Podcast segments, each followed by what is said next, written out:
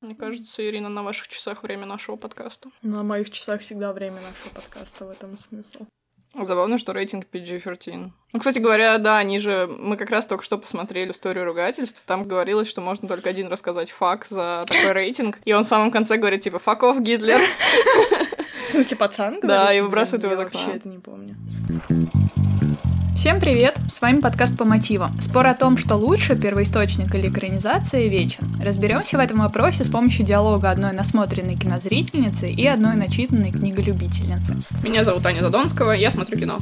Меня зовут Ира Торова, я читаю книги. Вместе мы ведем паблик все, делаем мультифандомные настолки, а в этом подкасте помогаем вам выбирать между вашими любимыми книгами и вашими любимыми фильмами и пытаемся ответить на вопрос, лучше ли книга.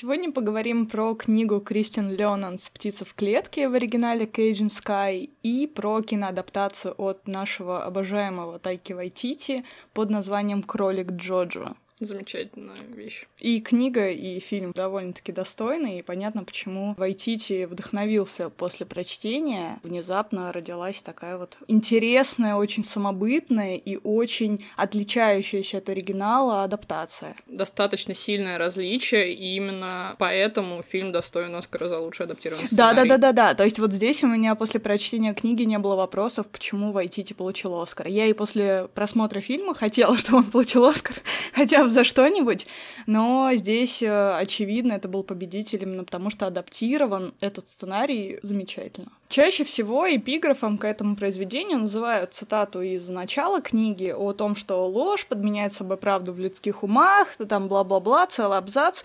Все это используют как эпиграф книги. У меня другой эпиграф в этот раз будет. Мне больше понравилась другая цитата, которая звучит как «Правда — это опасная материя, которая для жизни не обязательна». На мой взгляд, это самая юморная и при этом точная цитата, на которой базируются отношения героев произведения Cajun Sky. Кстати, а в книге говорили про поэта Рильке? Нет, мне кажется, Ну, в общем, нет. там между героями это достаточно важная часть о том, что они упоминали этого поэта, и они завершили фильм маленьким четверостишием этого поэта. Я бы сказала, что это жизнеутверждающая вещь, которая пронизывает фильм. Позволь всему случаться с тобой и хорошему, и плохому. Просто двигайся дальше. Ни одно из чувств не является окончательным.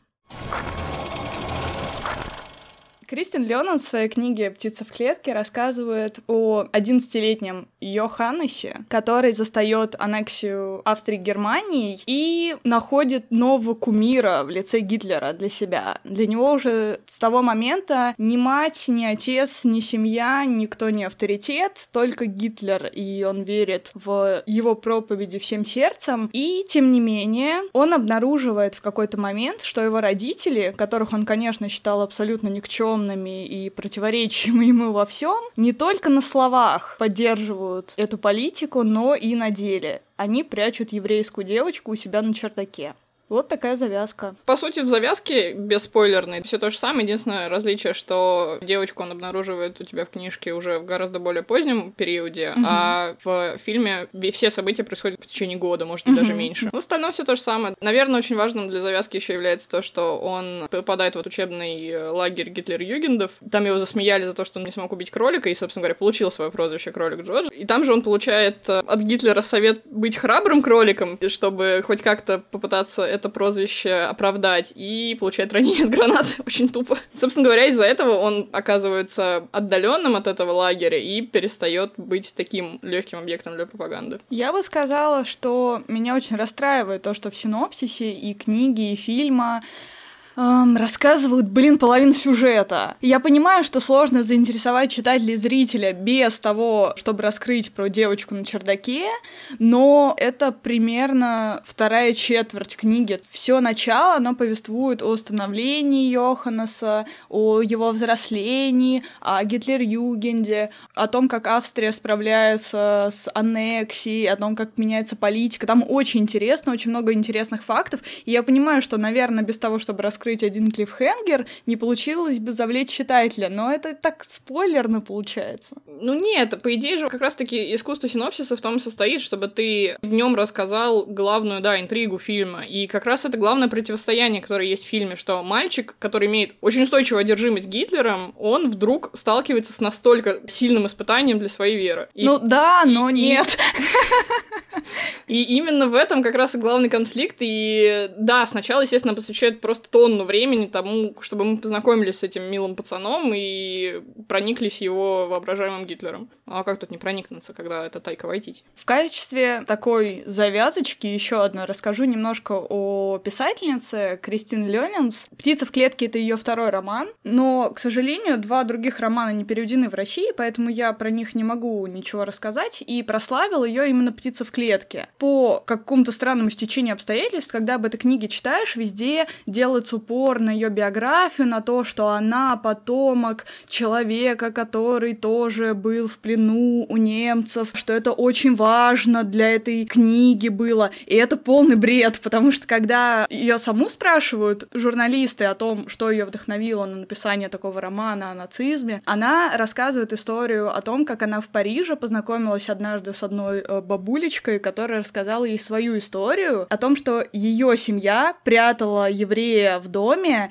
и у нее вспыхнули романтические чувства к этому человеку, с которым она общалась через перегородку. И именно это и как раз вдохновило Кристин на такую историю. История книжная, она больше о любви, потому что там главный герой старше, и логично, что у него уже просыпаются не только дружеские чувства к Эльзе, но и любовные тоже. В фильме же тоже это упоминается, просто там он, он даже сам понимает сразу, что это исключительно... У него, может быть, романтические чувства, но там, ну, она, плюс... он слишком младший брат для нее. Да-да-да, вот именно. Вайтити очень интересно сделал, изменив э, возраст героя. В фильме действительно милый пацан, это первый его влюбленность детская еще, и это просто забавно наблюдать. В книге все таки это конфликт похоти какой-то, я бы сказала, а не любви. То есть он мечется от «Боже мой, она еврейка» к э, «Все равно она мне нравится и внешне, и внутренне, я бы хотел там, жениться на ней» и прочее, прочее.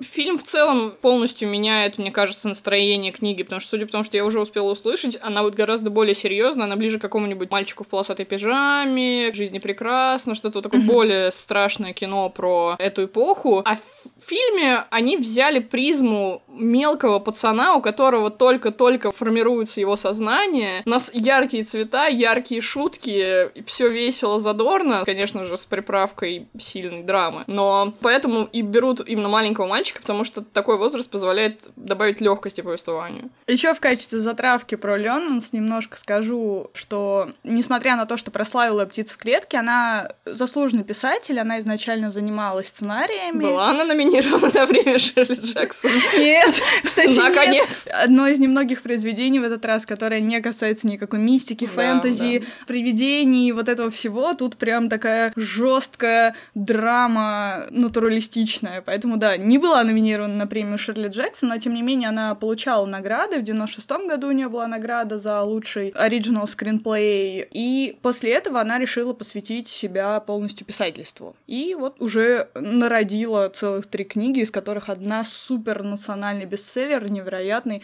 который получил вторую волну популярности после того, как Вайтити решил его переснять. Ну, что рассказать про Тайку Вайтити? Все про него, в принципе, все знают. Самые его нашумевшие хиты — это, естественно, «Реальные упыри» «Тор Рагнарёк». Это замечательные шутки прибаутки друг на друге едут и друг друга погоняют. Но хочется еще упомянуть фильм «Мальчик». Прям видно, откуда растут ноги у кролика Джорджа. Mm-hmm. Там это история про парня, которому возвращается отец из тюрьмы, и мальчик на него проецирует все свои вообще мечты о том, что бы он хотел в нем видеть. Он, например, фанатеет от Майкла Джексона, он иногда видит отца как Майкла Джексона. Ну да, да, он же и в «Кролике Джорджо» сразу экстраполирует и отцовские чувства, да, да, да. и вождь, и член семьи, и все сразу. В итоге «Кролик Джорджа» получил 6 номинаций на Оскар, в том числе и на лучший фильм, но выиграл, к сожалению, только лучший адаптированный сценарий, потому что «Паразиты». Ну, невозможно было в этом году что-то еще выиграть.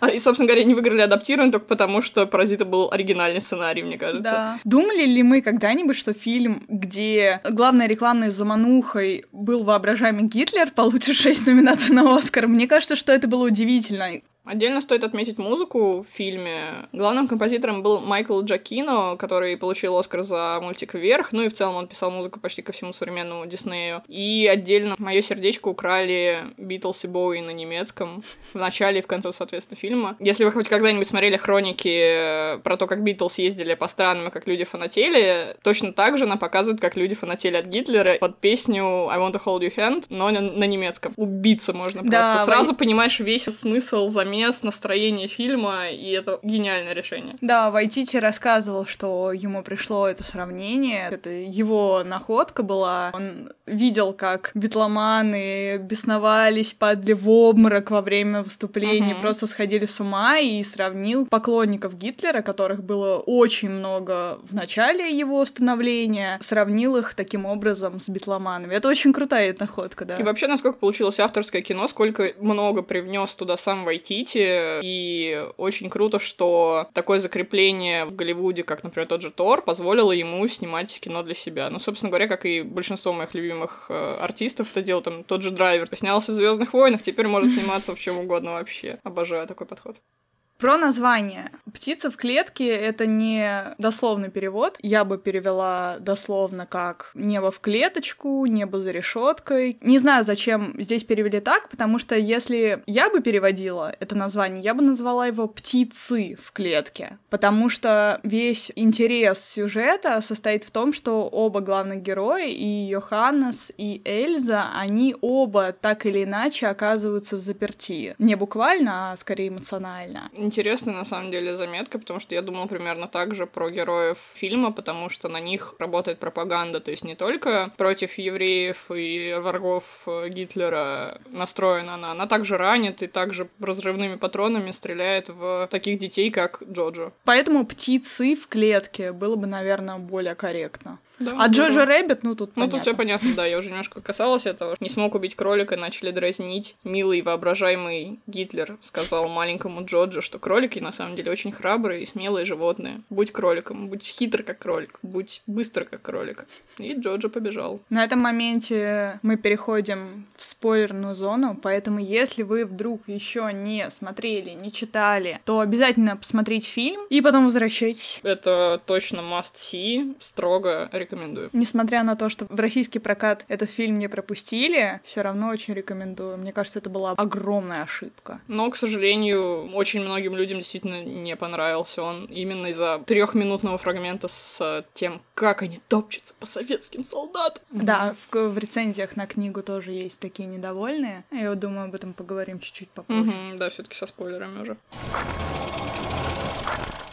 чего начнем? Я не знаю. Я не знаю, все такое вкусное. Я бы начала с прямого сравнения. Мне очень понравилось, что Вайтити взял за основу именно первую половину книги. Вторая половина книги повествует о очень тесных отношениях Йоханнеса и Эльзы. Она намного более мерзкая. Мне это очень понравилось, потому что когда читаешь, видно, где Вайтити озаряла муза. Там есть прямые отсылки, которыми он явно руководствовался, когда писал сценарий сценарии. Например, уже ближе к финалу книги герой литерали спорит с Гитлером у себя в голове. Момент, который мне очень понравился в книге, который, наверное, очень сложно было бы показать в фильме, особенно учитывая его тональность. Если бы это была суровая драма, возможно, что-то понадергали бы из книжки. Это вещь, которую лично я не встречала нигде четко показанной. Это материал об аннексии Австрии, конкретно Вены, где живет главный герой. Там такие моменты исторические, которые мы в силу того, что мы растем в другой стране, и нам по-другому преподают историю, и Великая Отечественная подается не со стороны Второй мировой, а со стороны только Великой Отечественной в основном. Мы об этом не знаем. Например, там очень интересные материалы собрала Ленанс о противостоянии Гитлер-Югенда и других молодежных организаций. То есть там были их противники. Вот об этом читать очень интересно. О промывании мозгов в школах, о том, как у тебя внезапно карта твоей страны, на ней просто зачеркивают маркером Австрия и пишут Германия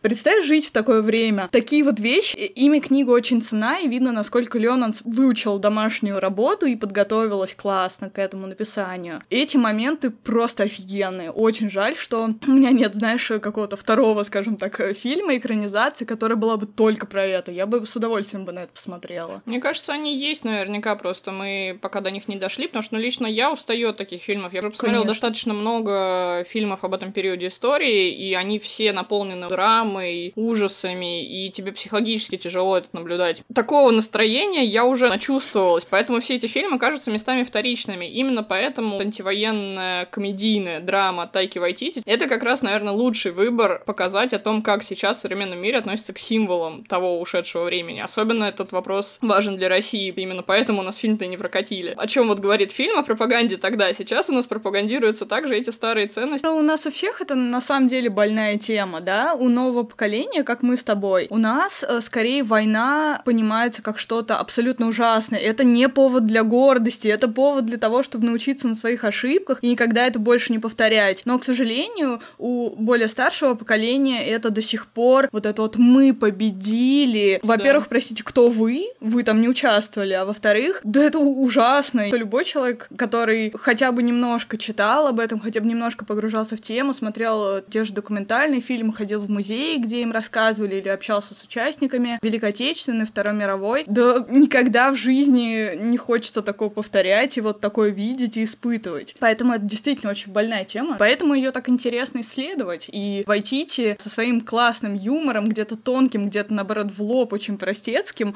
с интересной стороны показывает, как можно относиться ко Второй мировой войне. Для Вайтити снимать фильмы про детей — это вообще идеальный выбор, как и для Уэса Андерсона, потому что они оба такие инфантильные внутри и хотят это показать меланхоличной тоской по детству, но при этом с открытостью и искренностью детского необузданного еще сознания. Да, и наивностью. Да.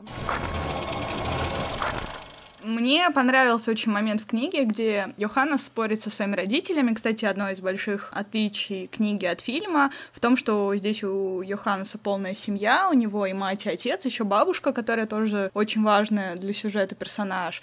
И у него также есть э, его лучший друг э, в фильме Йорки, и в книге его зовут Киппи. И в книге есть смешной эпизод, где Йоханна спорит с родителями о Боге, о вере. Он уже к тому моменту себя скорее скорее к атеистам причисляет, а родители верующие. И он говорит о том, что Бог — это обман, и он нужен для того, чтобы дурить людей, заставлять их подчиняться его власти, при этом не осознавая, что примерно то же самое проделывает гитлеровская политика с молодежью прямо сейчас, и с самим Йоханнесом в частности. Очень интересно показали, как сформировала сознание маленького пацана пропаганда, и да, насколько его мысли отличались от э, мысли родителей. Точнее, мамы, которая раз объединила себе все эти образы, которые ты говоришь есть в книжке. Одна из основных тематик, которые книга и фильм поднимает, это то, насколько Гитлер может вторгнуться в прямом смысле в любую семью и Вашего посеять... ребенка. Да.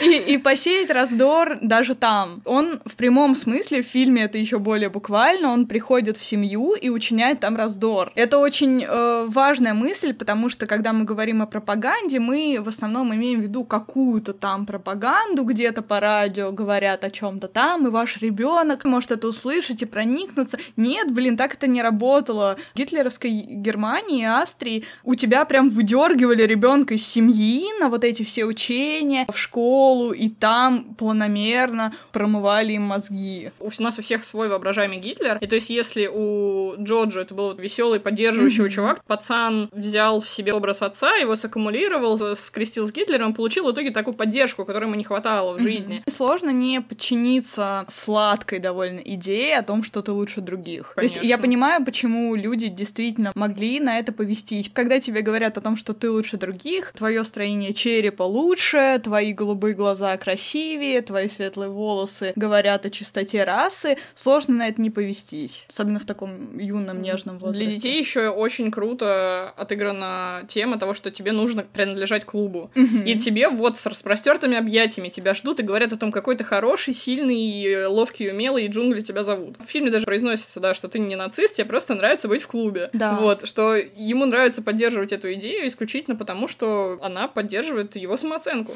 Это своего рода субкультура, которой да. ты можешь принадлежать. Сравнение понятно.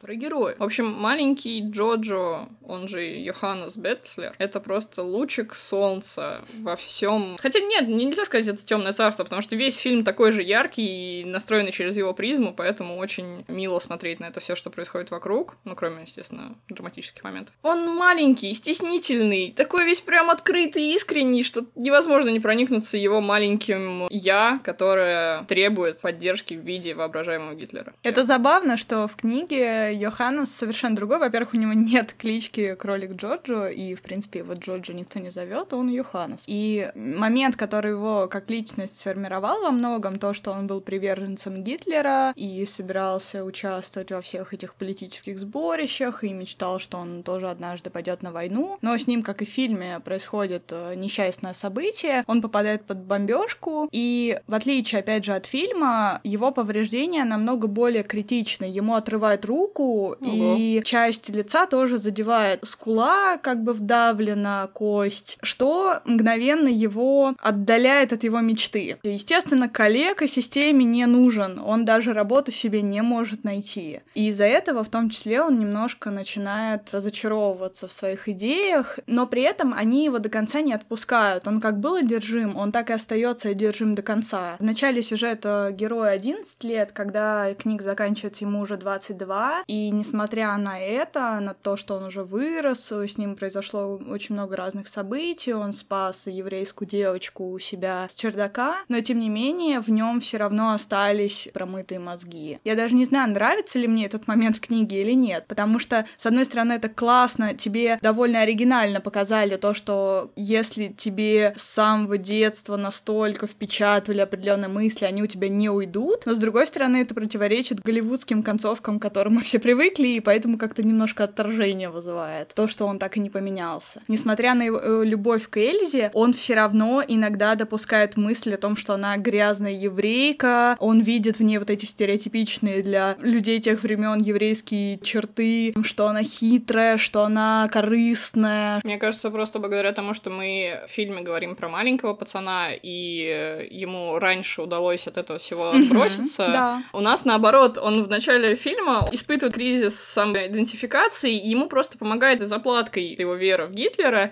и потихоньку, медленно швы начинают расходиться на протяжении фильма. Подруга, любовный интерес, там все сразу. А, мама, которая погибает из-за всего происходящего. Его отстранение от Гитлер-Югенда, как ты сказал, то есть все его мечты пошли прахом из-за этого ранения, которое, естественно, в фильме гораздо меньше, и вообще он остается все тем же маленьким кроличком милым, а постоянно про него все говорят, что он урод. Смысл все таки именно в возрасте главного героя, да, действительно, в более юном возрасте тебе как легче принять идеологию, так и легче от нее отказаться. Угу. Здесь же Йоханнес уже настолько в системе находится, что ему очень сложно от этого отказаться, даже несмотря на то, что он уже понимает, что все это было полным бредом, во что он верил, что его разочаровали, система его в итоге отторгла, и все равно в нем остаются нацистские замашки. Ну, я не сказала, что и сыграл Джоджо пацан по имени Роман Гриффин Дэвис. Mm-hmm. Надеюсь, что у него будет очень много очень клевых ролей, потому что, посмотрев на фотки его и его друга Йорки с красной коровой дорожки, mm-hmm. ну, блин, ну вообще, ну невозможно. Пускай они где-нибудь еще снимаются и вообще не, не взрослеют, вот такими милахами останутся. А, к сожалению, в книге его друг лучший тоже погибает во время бомбежки. Опять же, несмотря на то, что Йоханнес потерял и сестру, о чем, по-моему, в фильме, по-моему, Говорят, говорят, было. там как раз, это, дескать, Эльза, она в какой-то момент даже прикидывалась его сестрой. А в книге нам с самого начала говорится о том, что сестра погибла от сахарного диабета, но у него они остались самые лучшие воспоминания. В какой-то мере, наверное, Эльза поначалу ему заменяет эту сестру, потому что по книге Эльза и сестра были подругами. Mm-hmm. То есть он знает о том, кто Ничего она. Он себе. ее сначала не узнает, конечно, но потом к нему приходят воспоминания, и он понимает, что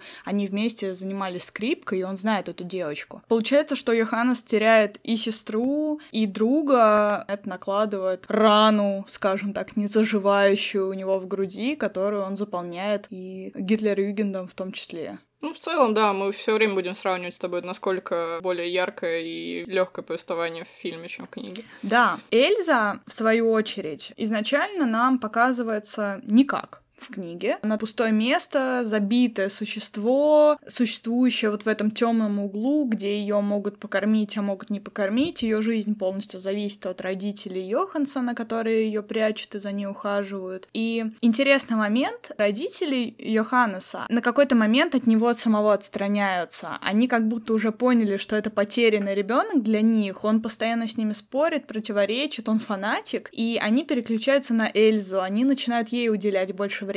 Но потом, с прошествием времени, проходит несколько лет, и они оба уже настолько вымотаны этим страхом, что ее найдут, и они постепенно перестают о ней заботиться, так как заботились раньше. И тогда и включается как раз Йоханнес, который ее уже к тому времени нашел, и начинает заботиться о ней он. И Эльза за книгу, наверное, вырастает как персонаж намного сильнее, чем главный герой. Из забитой мыши, парализованной страхом, она превращается в манипуляторшу. И это происходит очень плавно. Она знает свою власть над Йоханссоном, потому что он в нее влюблен. Очевидно, он ей почти сразу об этом говорит. Он ей не может не признаться, потому что он еще маленький дурачок. И она начинает из него видеть веревки постепенно, постепенно, постепенно. И когда уже война заканчивается, у нее это перерастает в совершенно какую-то жуткую форму. Она уже манипуляторша со стажем, которая может делать с ним что угодно. И она тем самым превращается из милой девчушки в озлобленную, коварную очень женщину. Какая жизнь, господи ты, боже мой. В фильме, естественно, наоборот, то есть это такая классическая старшая сестра, которая при первой же их встрече дает пенделя, образно говоря, то есть отеческого, я даже сказала. И все это время она сначала пытается его как-то запугивать, говорит с ним на эти темы различия между великой нацией и евреями, и медленно, по капле, она в нем зарождает мысль, что его позиция неверна. И она очень милая, ее играет Томасин Маккензи, мы могли видеть только в одном маленьком фильме, не оставляя следов. Она там играет девочку, ее отец выбрал позицию, как в Капитане Фантастики, пожить mm-hmm. бомжами, только из-за того, что они выбрали территорию, общественный какой-то парк, их постоянно пытаются туда выгнать. Ну, плюс она очень милая, и очень много в фильме строится с того, что она именно внешне похожа на его сестру. Первое, о чем вообще думает Джоджо, что это призраки завелись у них в доме. Mm-hmm. То есть, насколько пацан маленький, что он еще верит в призраков. Воображаемого Гитлера в книге нет. Ужасно. Он присутствует незримо, конечно, как я говорила, в каждой семье, но, тем не менее, оформленного Гитлера у Джоджо все таки его нет. Тайка Вайтити — это душа. Я еще особенно прониклась, когда посмотрела всякие блуперсы со съемок. Во-первых, они действительно с этим пацаном сдружились, то есть они прям явно проводили много времени вместе, и была очень веселая атмосфера у них на съемках. И примерно такое же в начале у нас впечатление создается об их отношениях с Джоджо. Это такой же ребенок друг но при этом который ему дает себе какую-то уверенность, которым он может внутренне поговорить, который будет всегда с ним за его спиной и поддерживать его. Ну и в конце, естественно, конечно, Джоджи его выпинывает из окна с криками «Факов Гитлер». Замечательно.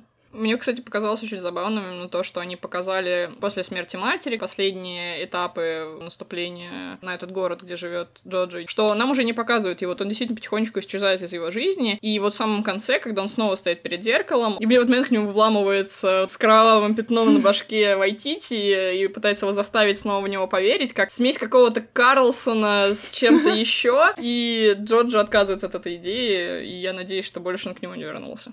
А что про мамку? Скарлетт Йоханссон — это душа. Как она умудрилась в тот год сделать и брачную историю, и вот этот фильм, и в обоих номинациях проиграть, я не знаю. Я к ней до этого хорошо относилась, но после этого года у меня просто к ней до небес подскочило уважение. Восхитительная женщина, восхитительный образ у нее получился. Ультимативная мать, которая объединяет все, все хорошие черты, которые можно представить себе в экранной матери, которая заботится тем, что не как-то тебя получает, а просто медленно, потихонечку направляя по жизни, защищая то, как нам медленно показывают ее образ и вплетают обязательно элемент с туфельками, и потом ты видишь эти туфли вместе с Джоджи, поднимаешь голову и умираешь прям там, на этой площади вместе с ним, обнимающим ее ноги. Это убиться просто веником невозможно. Если говорить о родителях, то мне кажется, это очень интересный момент в книге, как будто бы писательница нам показывает все грани людей, оказавшихся на такой оккупированной территории. У нас есть мать, Нам ничего не говорят об ее занятиях, но она явно в сопротивлении, она постоянно куда-то уходит, она держит у себя еврейку на чердаке. В общем, много... Классика. Много таких моментов, немножко намекающих нам на то, что она против политики Гитлера. И отец Йоханнеса такой же, то есть он тоже явно состоит в сопротивлении, но его в жизни мальчика присутствует намного меньше. Ну, типичный отец. Уходит куда-то, что-то возвращается там, вроде общаются они нормально, но родители очень очень сплоченные у пацана. И это интересно наблюдать за тем, как они друг друга любят. Они оба против Гитлера, они оба в сопротивлении. Но, тем не менее, мать, конечно же, мальчика все равно ближе. Она с ним, как минимум, просто больше общается. Но при этом всем у нас есть еще бабушка, которая отражает собой, знаете, такую классическую старую Австрию. Она вообще толком не понимает, что происходит здесь. Она тоже мальчику очень близка. В какой-то момент они оба думают, что умрут, когда он только получает ранение и пытается от него оправиться, и у бабушки случается приступ, и они оба лежат в одной постели, то есть он приходит к ней, и они лежат, и оба думают, что сейчас умрут. После этого проживут они еще долго оба, но тем не менее это был такой момент сплочения, и когда э, его отец исчезает в книге бесследно, а мать он обнаруживает повешенной как предательницу, у него остается только бабушка и Эльза, и бабушка его поддерживает. Она первая, кому он рассказывает о том, что он влюблен, он даже ей выдает имя, и даже уже перед смертью бабушки он говорит ей о том, что эта девушка находилась все это время дома, но бабушка не верит, потому что она не может поверить в то, что столько лет прошло, и она ни разу не заметила, что у них в доме еще кто-то был. У Йоханссон получился такой яркий образ. Она такая одновременно немножечко отстраненная от сына, но при этом ты чувствуешь какую-то от нее исходящую заботу, лучащуюся в каждом ее взгляде. Краем этой заботы задевает и Эльзу. Не знаю, настолько получился мягкий образ, мать в абсолюте. И при этом, кстати, героиня Ребел Уилсон, которая появляется на заднем плане исключительно как комик-релив, она, наоборот, извращенное восприятие материнства, потому что она начинает с того, что я для Германии, для 20 тысяч детей, баба. Она э, фокусирует, наоборот, внимание на себе и забивает всех детей, кидает в них гранаты, отправляет их убивать людей. Ну, то есть этот фанатичка, угу. который Джоджо да. пытался стать, но не смог. Все Слава равно. богу. В книге нам показывают и других персонажей побочных. Они не столь важны. Я бы их упомянула только для того, чтобы показать, насколько же Леонанс проделала большую работу по подготовке. Мне, например, очень понравился момент, когда Джоджо всеми правдами и неправдами все таки попадает в организацию молодежную и видит, что все порядки, которым он подчиняется, не исполняет больше никто. Там царит полная дедовщина у подростков, там издеваются избивают и насилуют младших. То есть э, там творится полное вакханалия, и он в тот момент тоже немножечко начинает разочаровываться в системе. То есть там происходит, блин, полный повелитель мух, разве что не убивают никого. А, Пока. Пока, да. Ну и тот Джоджо, возможно, просто многого не знает. Но, тем не менее, даже это не разочаровывает его полностью в своих взглядах. Такими моментами книга очень ценна. Ты узнаешь такие вещи, которые бы не узнал из другой художественной литературы, которые все равно базируются на фактах о том, как жила Австрия в то время. Ну, из э, героев в фильме остались только великолепнейший Сэм Роквелл и Алфи Аллен, капитан Кленцендорф и Финкель. Ну, в общем, главным, естественно, является Роквелл, который в очередной раз убивает своей э, ролью, который вроде бы изначально плохой парень, казалось бы, но на самом деле он хороший, своими поступками спасает главного героя не один раз. Химия между ними получилась такая гениальная. Помощник, который настолько в восхищении от своего начальника, и у них начинаются романтические отношения, ты их видишь через экран, экран. И в конце, когда это финальная феерия во время атаки, где они в костюме, который они себе придумали с перьями и красными пятнами, розовыми вставками, такой праздник жизни на таком драматичном этапе супер ярко, незабываемо. А розовые моменты это же отсылка, да? Да, это то, отсылка, как да. Гомосексуалов помечали да, да, во времена да, да, да. правления Гитлера. Сэм Роквелл это то, кем бы, наверное, хотелось бы мне видеть Джоджа в будущем. Из-за того, что его отстранили от фронта, он как раз осел на такую более спокойную жизнь, и это дало ему волю заниматься чем-то для души. И как раз вот в этот момент он понял, что дети и вообще свое какое-то благополучие гораздо важнее. Поэтому он несколько раз помог Джоджо, например, там в конце, когда Джоджо был в мундире, его, дескать, русские бросили на расстрел, плохие русские. Он его, с него скинул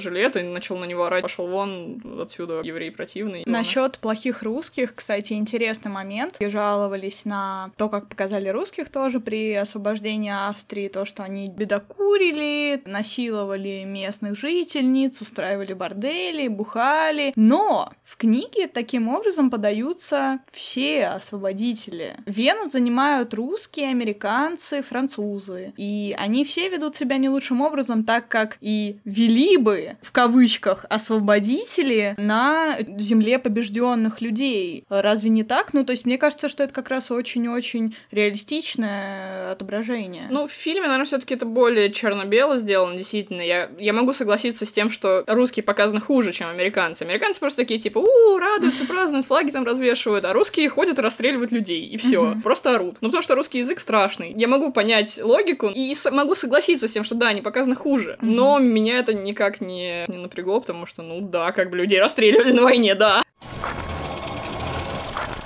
Говоря о сюжете в целом, самое главное отличие фильма от книги — это то, что после окончания войны сюжет не заканчивается. После окончания войны Йоханнес врет Эльзе о том, что война не закончена, потому что в тот момент его уже полностью захватывает больная любовь и паранойя, и он понимает, что если он скажет Эльзе о том, что война закончена, она просто уйдет. Уйдет искать своего жениха, уйдет искать своих родителей, которые, кстати, погибли, он умудряется проверить проверить этот факт, и жених, и родители Эльзы все мертвы. Этот момент очень неприятный, и это как раз влечет за собой отрицательный отзыв на книгу. Вся жизнь Эльзы и Йоханнеса после войны, она очень мерзкая, потому что они оба друг над другом издеваются. Она притворяется, что она его любит, угу. спит с ним, представляя другого своего жениха, и выманивает у него тем самым еду, подарки, еще что-то. Он отказывается верить в то, что на самом деле ей на него все равно, и он себе придумал какую-то нереалистичную историю любви, о том, как она должна какого-то хрена быть ему бесконечно благодарна за то, что он ее спасал. Она, конечно, должна быть благодарна, но она не обязана его любить в ответ. И он этого не понимает. И в итоге эта история заканчивается тем, что они уже переезжают из этого дома, где они жили, он себе не может найти работу, но тем не менее все бабло тратит на нее, она сидит дома в заперти до сих пор и скрывается, и в какой-то момент она просто уходит дома и не возвращается. Он пытался намекнуть ей все время, что он соврал, что война уже закончена, и что Австрия и Германия проиграли эту войну, и о том, что уже все мирное время, можно выходить. И в какой-то момент он уже об этом просто не выдерживает и говорит ей напрямую. А ты знаешь ту историю, когда один мужчина укрывал одну женщину и врал ей о том, что война не закончена. И в этот момент она просто смотрит на него, и на следующее утро он обнаруживает, что ее в доме уже нет. Господи, как же плохо, больно больно, страшно. Да-да-да, и это очень, очень мерзкий кусочек книги, но он просто показывает войну и людей покорежных этой войной немножко с другой стороны, не так, как в фильме, на мой взгляд. Хороший сюжет, но я не могу сказать, что он мне прям очень понравился, потому что, опять же, это не то, чтобы уж очень оригинальная история. Ну да, да. Если мы переходим к сценам, которые понравились, я не знаю, как выбрать любимые, потому что каждая отдельная сцена в фильме — это кусок пазла, который хрен выкинешь из картины, и каждая из них по-своему хороша. Каждая прогулка с мамой, каждый разговор с ней. Ну, самое, естественно, душа трепещущее — это когда она одевается в одежду отца и взывает к авторитету отца и играет одновременно двоих персонажей. Естественно, практически каждая шутка внутреннего Гитлера, начиная от «ты матерый, я матерый», я не знаю, что такое матерый, до «мясного единорога», замечательно. Ну, естественно, сцена повешенной матери. Здесь я бы отметила, что съемки проходили в Праге, вот все, кто там был, знают красные кирпичные домики, и вот у них есть такие окошки, которые выглядят как глаза. И в этой сцене, пока Джоджо плачет и обнимает мать, и нам показывают вот эти вот глаза домов, они такие немые свидетели всему этому, и я такая, господи ты боже, боже мой, я больше никогда не поеду в Прагу. Как глубоко. Да. казалось бы, вот самое мое любимое, когда вот такие простые вещи используют, но они на тебя действуют, прямо бьют тебя под дых, и весь воздух из груди вышибают. Мне в книге очень понравились все напряженные моменты, У писательницы очень хорошо получается нагнетать саспенс. Один из самых значимых моментов — это когда в городе происходит бомбежка, и все члены семьи прячутся в подвал, а Эльзу они не могут забрать, потому что она на чердаке запертая. Йоханнес оставляет ей фонарик, чтобы она не боялась в темноте, и убегает вместе с остальной семьей вниз, и после этого семью засекают и приходят к ним с обыском только потому, что Эльза испугалась бомбежки и включила фонарик, и в окне это было видно. Мгм. И они там придумывают 100 отмазок, никакая из них не работает. Например, пацан говорит, ой, это я забыл фонарик включенным, я читал в момент бомбежки и побежал, забыл выключить. Ему говорят, принеси фонарик, он находит какой-то другой фонарик и приносит, и он не работает, потому что там сели батарейки. И вот это вот все в таком напряжении тебя держит. Очень круто. Ты действительно каждую минуту думаешь, что все, все, все, сейчас их всех засекут и расстреляют прямо здесь.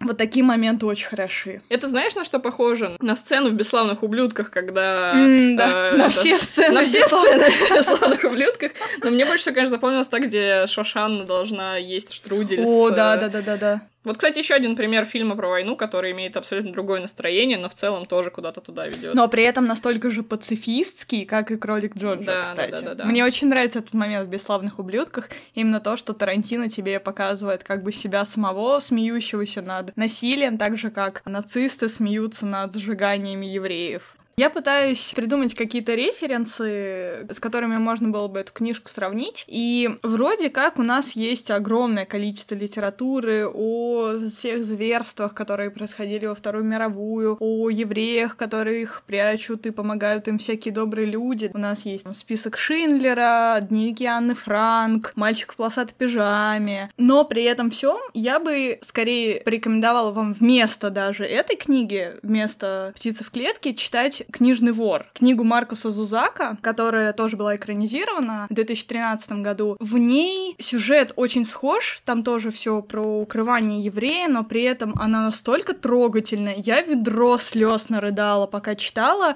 Очень рекомендую ее читать именно в бумажном формате, потому что часть повествования, она про рисунки, которые рисует как раз э, спрятанный еврей, девочки, которая с ним общается. Эти рисунки просто намного приятнее в бумаге поглощать, чем на экране. Еще, если сравнивать, то очень похоже, конечно, на коллекционера Джона Фаулза. Супер э, экстравагантная, распиаренная дико книга про парня, который похищает девушку и заставляет ее себя полюбить. Очень очевидно схожая по сюжету. И коллекционерам вообще вдохновлялись очень многие писатели. Из последних это Карлайн Кэпнес э, со своими двумя книгами «Ты» и «Hidden Bodies», которые у нас перевели как «Другая ты», по которой снял Netflix офигенные два сезона сериала «Ю», например. Если вас интересует что-то на схожую тематику, то вот «Ю» — хорошая тема, там, конечно, про сталкинг, но про укрывание в том числе. И да, очень похоже на коллекционеры, очень похоже еще на из любимейших моих книжек Эмиль Золя Тереза Ракен, потому что там тоже очень схожая психологическая драма про укрывание преступления двумя людьми и про то, как они друг друга в итоге доводят до сумасшествия. Все вот эти темы очень четко прослеживаются в «Птице в клетке», поэтому, если вам интересно, то почитайте, что я перечислила. Но в первую очередь «Книжный вор». Обалденная книжка. Ну, а из фильмов, конечно же, хотелось бы сказать, что да, есть все вот эти трагичные, жуткие «Мальчик в полосатой пижаме» и «Жизнь прекрасна», но на самом деле это, естественно, «Королевство полной луны» Уэса Андерсона.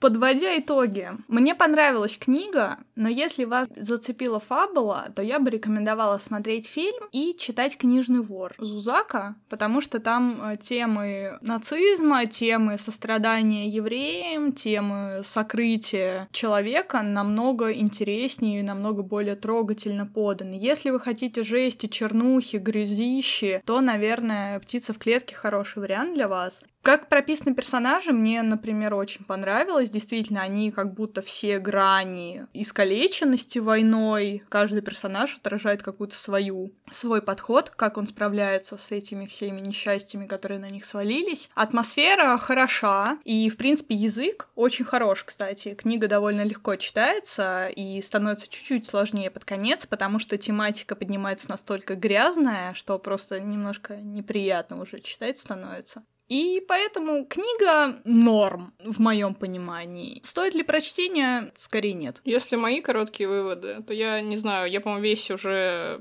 этот выпуск подкаста просто ору, как у меня все вообще застыло на этом фильме и, и умерло от смеха, и умерло от драмы, и персонажи каждый просто любовь, и цвета, и яркость, и план, и все вообще невозможно просто жить. Но, естественно, самым главным оружием этого фильма является сценарий, который нам позволяет проникнуться историей этого маленького мальчика, посмеяться вместе с ним, поплакать вместе с ним. И, в общем, если вы хотите такое эмоциональное путешествие, welcome обязательно к просмотру. Но исключительно, если только вы не ватник. Тогда нельзя ни в коем случае. Книга не лучше, да, судя в по твоим итоге, отзывам. в итоге у нас в этот раз победил фильм, потому что он намного Yeah. более самобытен. Спасибо большое Тайке Вайтити за это кино. На этом мы будем с вами прощаться. Посмотрите кролика Джорджа и прочитайте книжный вор, а мы ждем ваших Отзывов, оценок, сердечек на всех платформах Apple Podcasts, ВК, Яндекс Музыка, Кастбокс, все, что хотите. Сберзвук. Э, Сберзвук обязательно. обязательно. Подписывайтесь на нас в Телеграме. На Патреоне можете нам заплатить денег, но пока там ничего нет. Но будет обязательно. Там все, да, я думаю, мы, мы отдельно проговорим, потому что у нас есть несколько идей интересных э, для Патреона, которые, возможно, не будут больше выложены нигде. Никогда. Никогда. Всем спасибо большое Всем за спасибо. прослушивание. Не слушайте своего внутреннего Гитлера. Простите добрыми людьми. Всем пока. Всем пока.